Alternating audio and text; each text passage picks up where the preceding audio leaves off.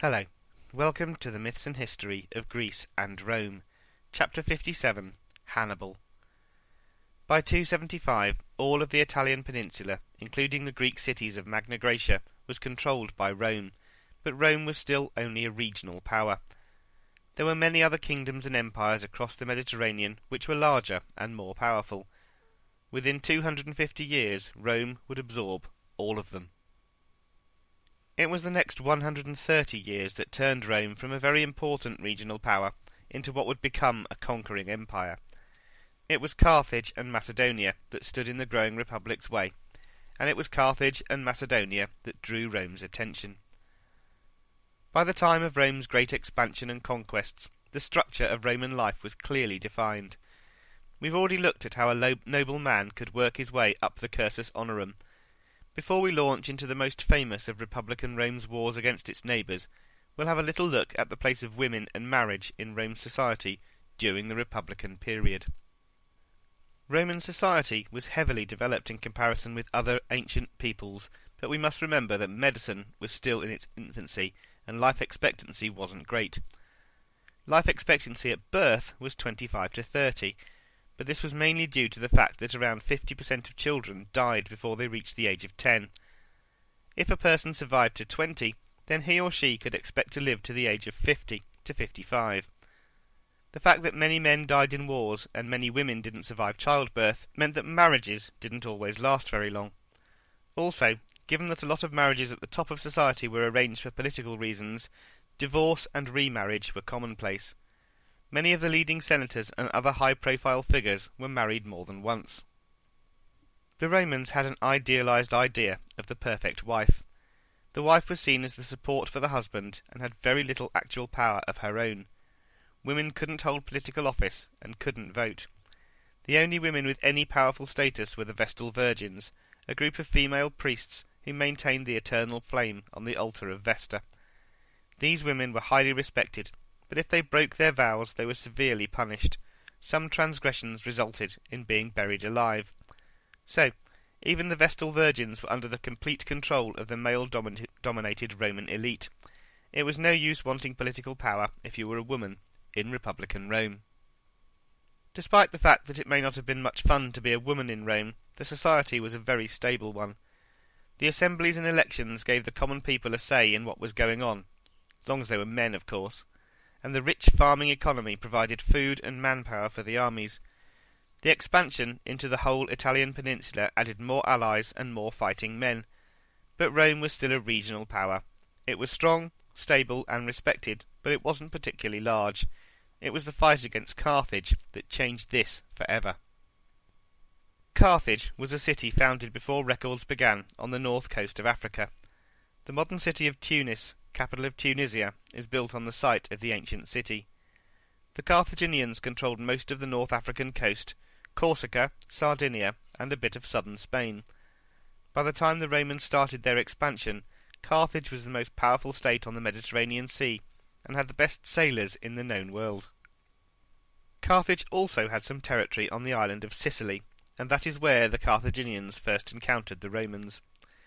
The Sicilians tried to use the Romans and Carthaginians to solve their own arguments, and the Romans and Carthaginians just didn't agree on the solution. This led to war, mainly because it was obvious that the Romans were just trying to take more territory, despite the fact that they claimed they were simply there to defend their allies. The Romans took the city of Syracuse, and the Carthaginians prepared for war. And so began the First Punic War. The fighting in Sicily resulted in a stalemate not satisfactory for either side. The Romans generally held the upper hand in the land battles, but the Carthaginians defended the coastal towns using their powerful navy. Carthaginian strength was built on the might of their fleet. No other power in the western Mediterranean had anything like the same navy, and Carthage bossed the seas. As well as defending their Sicilian towns, they carried out raids on the Italian coast. It's here that we see one of the first examples of the Roman talent for learning and adapting that made them so formidable. A Carthaginian ship of a type known as a quinquereme ran aground in Italy. The Romans took it to their port, and within sixty days had built a hundred and twenty of their own. This was an unbelievable achievement, and must have rattled the Carthaginian leadership.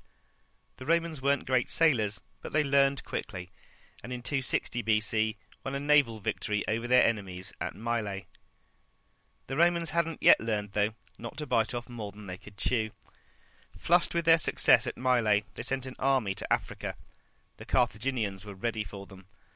Under the command of a Spartan called Xanthippus, they inflicted a heavy defeat on the Roman force. Soon after that, a Roman fleet was caught in a violent storm. 280 ships were lost, and over 100,000 men lost their lives. Carthage gained the upper hand in the war, inflicting a number of naval defeats on their Italian enemy. But the Romans, until the 300s AD, when things started to go a bit wobbly, never took a defeat as a defeat. A defeat was simply a delayed victory. Over the next twenty years, naval battles and naval defeats occurred, and many more men were lost. The Romans simply rubbed themselves down and built more fleets and sent more men. Finally, in 241, the Roman navy crushed the Carthaginians near Sicily, and Carthage sued for peace. They were forced to abandon Sicily and pay a handsome tribute to Rome. Rome occupied Sicily and set it up as a territory to be governed by Rome. A praetor was sent to be governor. The population was taxed and a garrison set up to maintain order. Thus Sicily became a prototype for future Roman imperial provinces. Not long after, the island of Sardinia also fell under Roman control. In 218 the war kicked off again, and this time it nearly spelled the end of the growing Roman Empire. There were to be many great enemies of Rome during its long history. We will meet Decebalus, Cniva, Shapur, Crum, Robert Guiscard, Bohemond, and finally Mehmet II, among many others, later in our story. But it's a Carthaginian general named Hannibal Barca who had the honour of being the first. Hannibal's father had made him promise never to be a friend of Rome, and the younger Hannibal lived up to that promise in spades. After Rome gained control of Sicily and Sardinia, the Carthaginians' only European territory was their part of Spain. In order to make up for losing their Italian islands, they expanded their territory in Spain. Rome, increasingly seeing itself as an important player in the game of Mediterranean politics, was alarmed by this expansion. In 226 BC, a treaty agreed that the river Ebro would be the boundary between the Carthaginian territory and the area which would fall under Roman influence. In 219, Hannibal broke the treaty with Rome by attacking the city of Saguntum in Spain. Rome declared war on Carthage, and then Hannibal took loads more territory in Spain. The Romans prepared to move against Hannibal and were intent on fighting on Carthaginian held land, but the great general surprised them he took thousands of men and thirty-six war elephants across the Alps and into northern Italy. Although many thousands of men died during the perilous journey, Hannibal emerged from the mountains with twenty thousand very well trained and experienced troops from Spain and Africa. He also had his elephants and six thousand superb Numidian cavalry. The Romans were shocked. They thought this was impossible. Men from the recently conquered Roman territory of Cisalpine Gaul revolted and joined Hannibal on his march south. Hannibal defeated armies sent to stop him a number of times and then advanced into Italy. There, his army met the Roman legions at the Battle of Cannae. The Carthaginians were outnumbered by more than two to one, but they were very, very well trained and extremely determined. Hannibal, of course, was also an expert general, and he crushed the Romans, leaving more than fifty thousand of them dead. Soon he was within six miles of Rome itself, and was sending messages to the Senate in Rome offering a peace treaty which favoured Carthage. Meanwhile, the Greek cities in southern Italy revolted against Roman rule. It looked like all was lost, but the Senate refused to give in. Hannibal didn't have quite enough military strength to take Rome, but he continued to fight in Italy for sixteen more years. The Romans adopted a policy of watching Hannibal and following him around never offering a full battle, but keeping an eye on what he was doing. Most of the Italian allies remained loyal to Rome, and thus it was sixteen years of a very odd stalemate. The most brilliant general of his time, along with a powerful army, wandered around enemy territory. They were too strong to be beaten, but not numerical enough to win a war. During this time, the Romans had to put down a rebellion in Syracuse. It was there that an unknown soldier cut down Archimedes, that great Greek circle lover and mathematician. Hannibal begged the leaders in Carthage for reinforcements, but none came. If they had, then Rome may well have been destroyed. The Romans realized they couldn't beat Hannibal in Italy, so they attacked the Carthaginian Spanish possessions. They were led by two brothers, Publius and Gnaeus Cornelius Scipio. In 211 both brothers were killed in battle, and the leadership of the Roman army in Spain was given to Publius's 24-year-old son. This man, also known as Publius Cornelius Scipio, came to be known, for reasons we shall soon discover, as Scipio Africanus. By 205 he had defeated the Carthaginians and kicked them out of Spain. On returning to Rome, Scipio was showered with gifts and compliments and elected consul, even though he was far too young and had not had any of the other jobs he was supposed to have before becoming consul. He had reached the top of the cursus honorum without having to climb the greasy pole.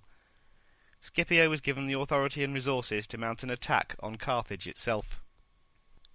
Scipio Africanus ran through Africa, defeating one Carthaginian army after another, until Hannibal was recalled to help defend Carthage itself. Scipio had negotiated the support of the Numidians and had almost unlimited resources granted to him by Rome. Hannibal's army was defeated by Scipio at the Battle of Zama in 202 BC. Carthage accepted peace, and it wasn't a very good peace. All territory outside Africa was lost, the great Carthaginian Empire was gone. All that was left was the city itself. The Second Punic War was a massive victory for Rome. Hannibal left Carthage and fought for other peoples against Rome. He died in 181 BC. He killed himself so he'd never be killed by a Roman. Scipio became Scipio Africanus and returned to Rome. There he celebrated a great triumph and was remembered by future generations as one of Rome's greatest heroes. The Second Punic War was a clash between two of the greatest commanders that the ancient world ever knew.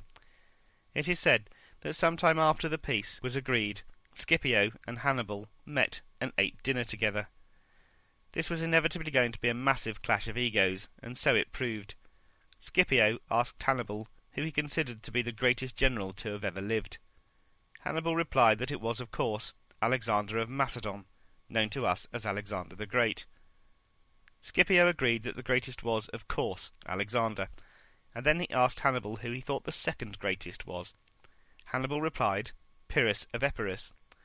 Scipio was not at all happy about this, but decided to go on, and he asked Hannibal to whom he would give the third place.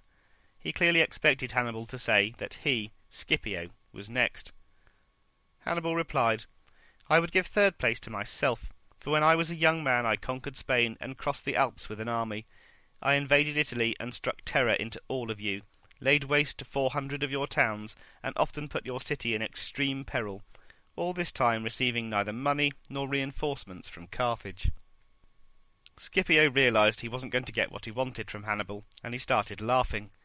He then asked Hannibal where he thought that he, Hannibal, would rank if he had defeated Scipio's Rome. He laughed even louder when Hannibal said that he would have ranked even higher than Alexander the Great if he had actually won. The victory over Carthage kicked off two processes which would dominate Rome for the next 200 years. First, it was a blueprint for the future expansion of Rome under powerful warlords in the image of Scipio. Many other great war leaders would rise and perform great deeds, bringing ever more glory. On the negative side, the seeds for the destruction of the Republic were sown. As others wanted to emulate the achievements of the great Scipio Africanus, they found the collective authority of the Republic got in their way. Increasingly, they would take power they didn't really have and do things they weren't really allowed to do. This culminated in the illegal exploits of a certain Gaius Julius Caesar and his adopted son. During the Second Punic War, Rome was also fighting in Macedonia, as we've already heard in our trip through ancient Greek history, in 148 BC, Macedonia was finally crushed, and soon most of Greece had been absorbed into the Roman world. The Roman struggle with Carthage wasn't quite over, though. There were many people in Rome who thought that the civilization may rise again and threaten the growing empire. A senator called Cato the Elder made many great speeches in the Senate. At the end of every speech he would say, Carthage must be destroyed even if the speech was about something else entirely. In 151 BC, Carthage was attacked by the Numidians, once allies of the Carthaginians. Carthage raised an army and defended itself, but the Romans protested that the Carthaginians were attacking their friends. After all, the Numidians had been part of the Roman force at Zama. Rome declared war, and Cato got his wish. Carthage was a pale shadow of its former self. It had no Numidian allies, no troops from Spain, and no Hannibal Barca. The Carthaginians surrendered and begged for peace. Rome forced them to surrender their weapons and hand over three hundred people to be hostages. Rome then demanded that Carthage be abandoned and a new city be built at least ten miles from the sea. This was too much, and Carthage bravely held out and fought back. They had no chance, although they held out longer than most people would have thought possible. In 146 BC, after a three-year siege, the city was taken by storm. The general who led the attack was called Scipio Aemilianus, and he was the adopted grandson of Scipio Africanus. When the fighting was over and he saw the burning city, Scipio began to cry. The Greek historian Polybius was with the general and asked him why he was weeping after such a glorious victory. Scipio replied, It is glorious, but one day another general will give the same order to another army and destroy the empire of Rome. 1598 years later, that order was given. If you're enjoying the podcast, please go to iTunes and leave me a good review. If you would like to give me feedback directly, then contact me by email mythandhistory at gmail.com or friend me on Facebook, Paul Vincent Myth and History. Please also visit the website www.mythandhistory.podbean.com. On the website is a place where you can, if you choose, make a donation. I produce this podcast for fun, and it is, and will remain, free. But there are hosting costs, etc., and if you would like to make a donation, then it would be much appreciated. I'd like to give my heartfelt thanks to those listeners who have given me donations in the past. So, all that remains is for me to wish everyone a very Merry Christmas and a Happy New Year, and I'll speak to you in the New Year.